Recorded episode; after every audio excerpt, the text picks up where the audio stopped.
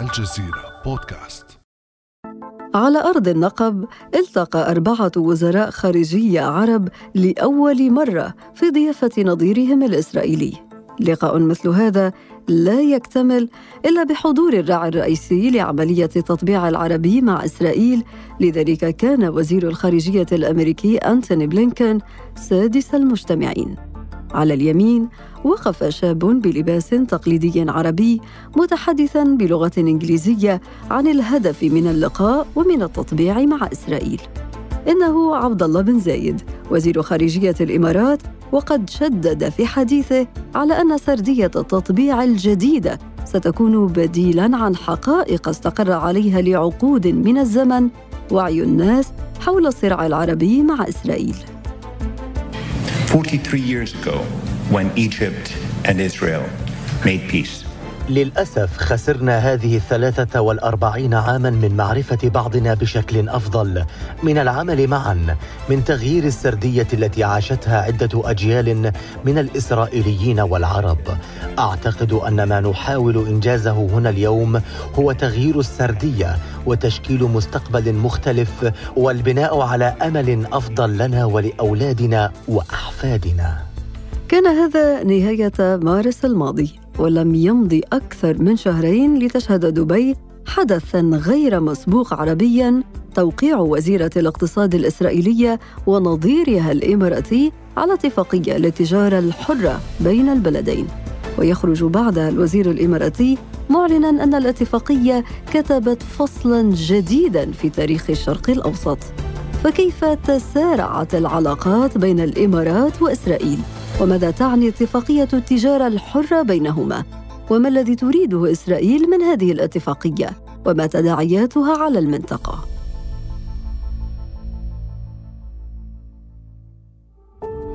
بعد أمس من الجزيرة بودكاست أنا أمال العريسي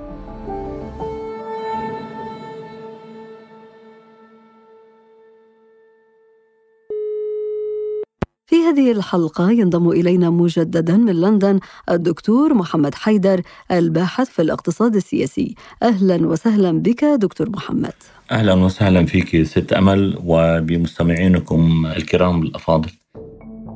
منذ الإعلان قبل نحو عامين عن التطبيع الرسمي للعلاقات بين الإمارات وإسرائيل برعاية الرئيس الأمريكي السابق دونالد ترامب تسارعت وتيرة وحجم العلاقات بينهما في إطار ما سمي باتفاقية أبراهام حتى بدأ أن التطبيع بينهما لا سقف له وصارت العلاقات بين البلدين استراتيجية وليست مجرد تطبيع.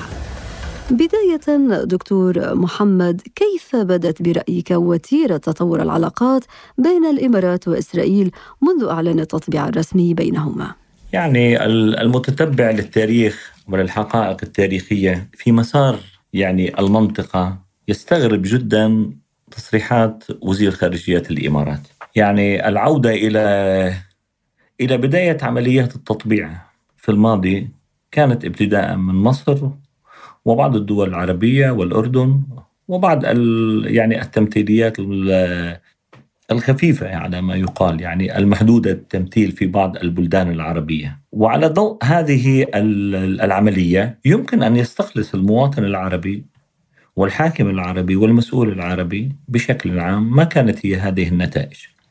إلا أن يأتي مثلا وزير خارجية ويقول أننا خسرنا 43 عاما وكأن هذا الرجل لا يعيش في تاريخ هذه الأمة ولا في حاضرة هذه الأمة. كيف يمكن أن يعني يتجرأ وزير خارجية أن يتفوه بهذا الكلام؟ ويقول أن هناك اكتشف حقائق وأكذوبات لم يكن يعرفها، نحن خسرنا من دمنا، من شعوبنا، من أهلنا، من ثرواتنا، من حروب، من مجاعات، من قتل، من جرائم، من مجازر، ابتداء من مجازر بحر البقر في في مصر. إلى مجازر سيناء عندما اعتقل الجنود المصريين وكانوا عزل ودفنوا أحياء. كيف يمكن لهذه لهذه الأقوال أن تقبل في ظل هذه التاريخ؟ مجزرة قانا الأولى ومجزره قانا الثانية، هذه مجازر ضد الإنسانية، أي تاريخ جديد يكتب على ضوء هذا التاريخ الدموي؟ هذا للأسف. النتائج والحقائق تقول أن صحيح أن هناك عمليات تطبيع. ولكن فليأتي أي مسؤول مصري على سبيل المثال ويقول لي ما هي فوائد هذا التطبيع. إذا التاريخ ينبئني عن نتائج سيئة. ولكن لم تجبني عن سؤالي دكتور حيدر هو ما الذي تفسر هذا التسارع الكبير في تعميق العلاقات بين الإمارات وإسرائيل والتي لم تقتصر فقط على المجال السياسي والاقتصادي بل أيضا التكنولوجي والثقافي وحتى الاجتماعي وربما الأمني؟ هناك تقاعس في مجال التنمية المحلية، التنمية المحلية هي ليست فقط في البناء والمدن الشاهقة، بل هي ببناء الإنسان، ببناء وطن، ببناء مواطن، بناء جيش وطني قادر أن يحمي هذه الأرض، له علاقة بهذه الأرض، له علاقة بقضية هذه الأرض، هذا للأسف غير موجود في بعض البلدان، وهناك ضغوط عليها. البعض يعني معروف أن هناك ضغوطات عليها ضغوطات أمريكية بشكل خاص. لو تم هناك تطوير كثير من القطاعات الموجودة في البلدان والتنمية البشرية والأموال التي أنفقت على المجهود العلمي وعلى الجامعات وعلى الطاقات العلمية الموجودة في هذه البلاد وتسليمها الأمور بيدها لما كانت وصلت الأمور إلى ما عليه الآن. فبالتالي عدم قدرتنا على استخدام الداخل يجعلنا بكل بساطة أن نعتمد على الخارج. طيب أنت تعتبر أنه لا طائل من هذا التطبيع الاقتصادي أو الثقافي أو الاجتماعي مع إسرائيل، لا طائل من كل هذه الاتفاقيات ولكن اليوم نحن إزاء اتفاقية للتجارة الحرة بين الامارات وإسرائيل تؤشر على وصول العلاقات بينهما إلى ذروتها. إن صحت العبارة في محيط عربي لا تزال إسرائيل تسعى لاختراقه بسياساتها واقتصادها وجوازها. تأسيسها وعلى عكس كلامك دكتور محمد حيدر وزير التجارة الخارجية الإماراتي يشدد ليس فقط يركز على أهمية اتفاقية التجارة الحرة مع إسرائيل. لنستمع. الاتفاقية اللي بتم توقيعها مع الجانب الإسرائيلي اتفاقية التجارة الحرة. أه وصل التبادل التجاري بينه وبين إسرائيل العام الماضي 1.4 مليار دولار. ومتوقع النمو يكون أكبر هذا العام منطوف المليارين آه، دولار إن شاء الله. الاتفاقيه اتفاقية التجارة الحرة بتكون نقلة نوعية في هذه العلاقة بيكون فتح لمعظم المنتجات والسلع اللي يتم الحين تبادلها، فتح أسواق جديدة لنا في قطاع الخدمات آه، في السوق الإسرائيلي وأيضا تعزيز وجودنا واستثماراتنا في آه، السوق الإسرائيلي. لاول مره يتم أيضا إدخال في العقود الإسرائيلية أو عقود المشتريات الحكومية وهذا بيكون فرصة لشركاتنا أيضا تدخل في في المشاريع الحكومية مناقصات الحكومية آه، الإسرائيلية إن شاء الله. نتوقع هذه تكون نقلة نوعية في العلاقات الاقتصادية وأيضا يكون تأثيرها مش بس فقط بين على الدولتين ولكن على المنطقة بشكل عام بسبب نقل التكنولوجيا اللي بيكون فيها بشكل كبير إن شاء الله. دكتور محمد حيدر الوزير الإماراتي يتحدث عن نقلة نوعية في العلاقات بين بلاده وإسرائيل حتى نقرب الموضوع أكثر ونبسطه للمستمعين غير المتخصصين. دكتور حيدر خلينا نوضح ما الذي تعنيه اتفاقية التجارة الحرة هذه؟ يعني اتفاقية التجارة الحرة هو أن تفتح يعني كل المجالات الاقتصادية وغير الاقتصادية لهذه الدولة العبرية أو الكيان الصهيوني باتجاه دولة الإمارات. المسألة هي ليست في مسألة التنشيط التجاري. المسألة يكمن فيها مخاطر أمنية على منطقة الخليج وهذا لم تحسب حسابه دولة الإمارات. أو إن كانت لأنها ماذا ماذا ماذا سيحدث يعني بعد هذه الاتفاقية؟ كما يعتقدون. وهذا يمكن الأمر لن يحدث في المستقبل أو يمكن أن يكون له تبعات سيئة في الخليج، هذا اولا معناها أنه ستسير سفن وخط ملاحة بحرية ما بين آه، الخليج العربي والدول الموجودة في هذا الخليج باتجاه إسرائيل والعكس صحيح.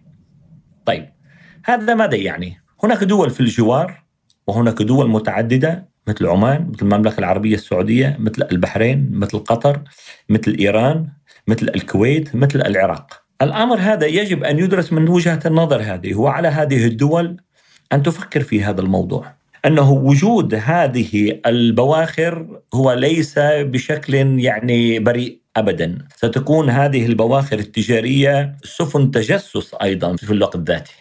وهذا ممكن أن يعرض أمن المنطقة إلى خطر. وإذا كان فعلا هناك أو سيكون في المستقبل عمليات من هذا النوع لن يكون له قبول من قبل دول الجوار.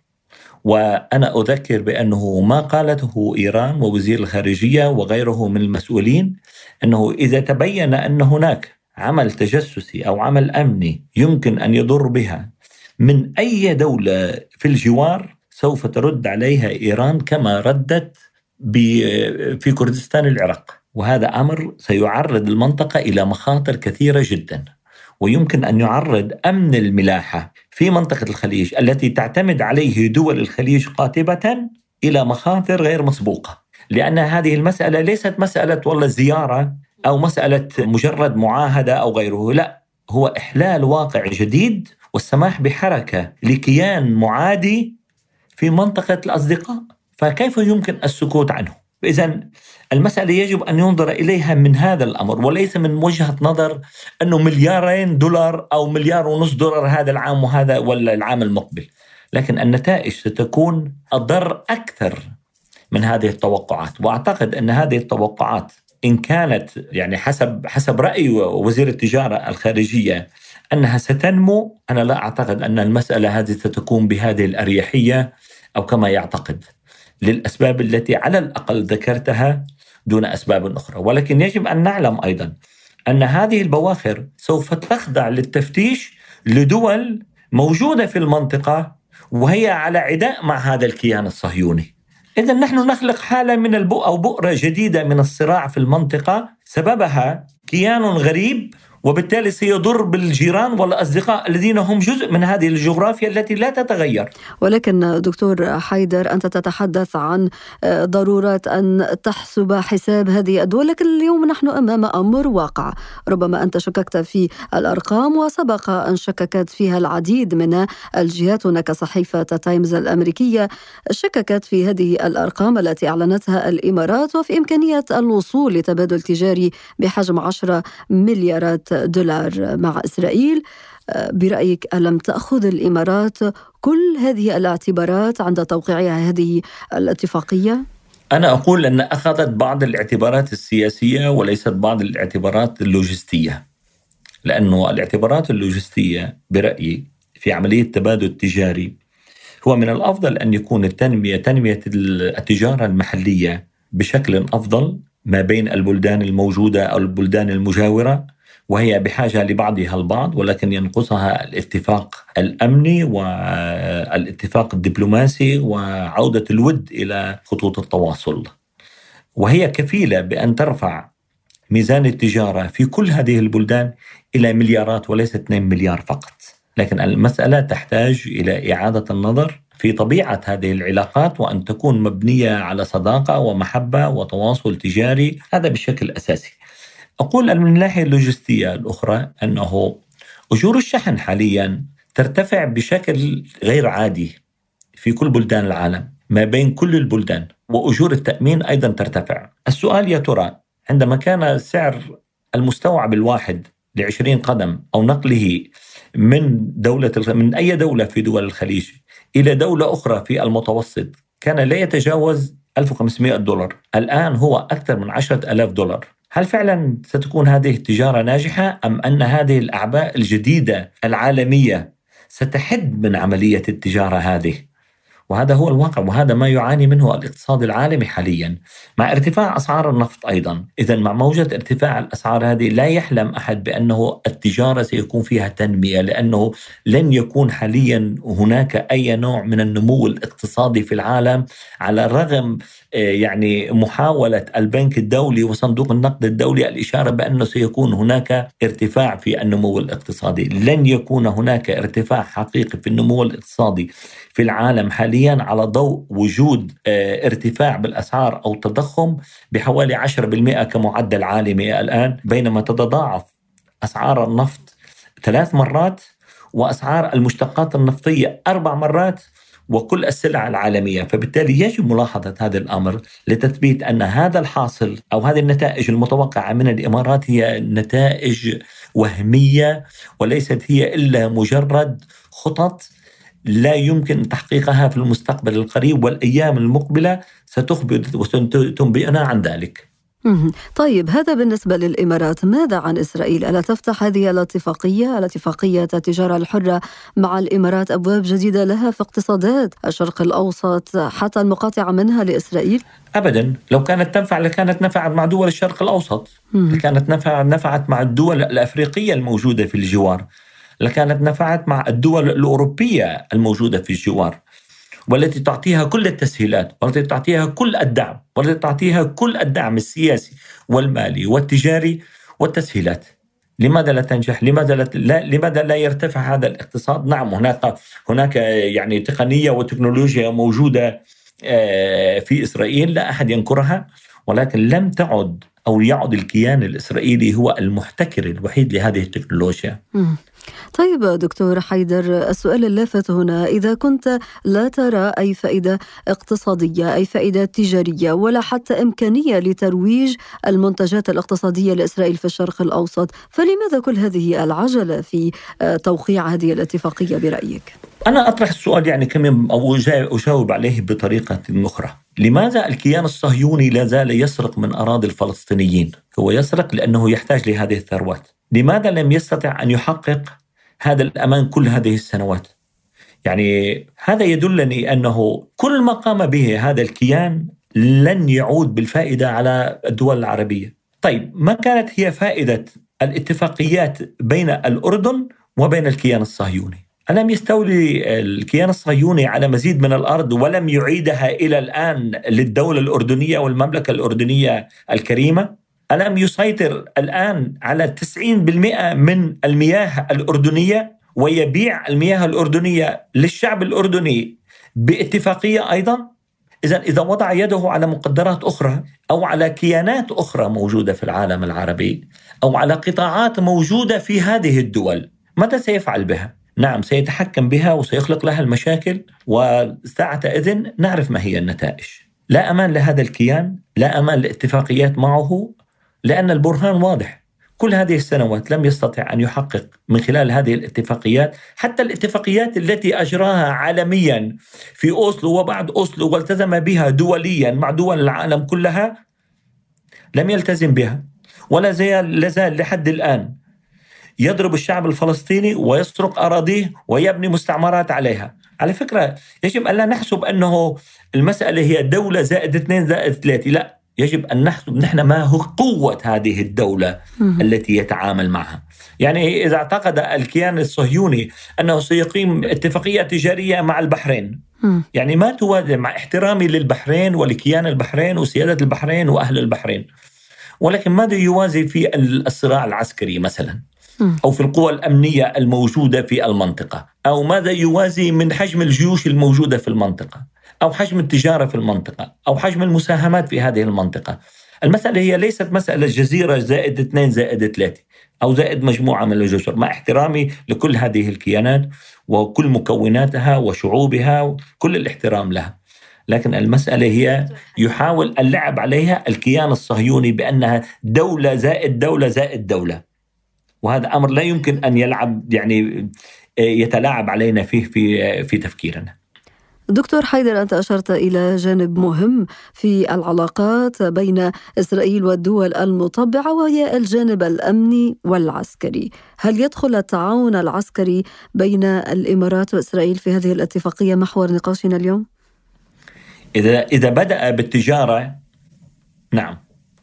وأظن أنه بدأ بالأمن قبل التجارة. ولكن أقول إذا كان هذا الأمر وهذا الملف لم يرضي الدول المجاورة نعم ستكون نتائجه سيئة جدا على هذه الدول. وبالتالي إذا حصل في المستقبل أي نزاع أو أي خطأ أو أي رد فعل نتيجة بعض الأفعال التي يقوم بها الكيان الصهيوني في المنطقة والاستفزازات وأقول أنه سيقوم بها وسيقوم بعمليات تجسس سيكون له مراكز كما أوجدوه في جزيرة سقطرى وستكون له نتائج سيئة جدا على المنطقة. صحيح أن جزيرة سقطرى بعيدة عن بعض الدول الخليجية ولكن نتائج هذا الأمر لن يمر بسلام على أهل المنطقة.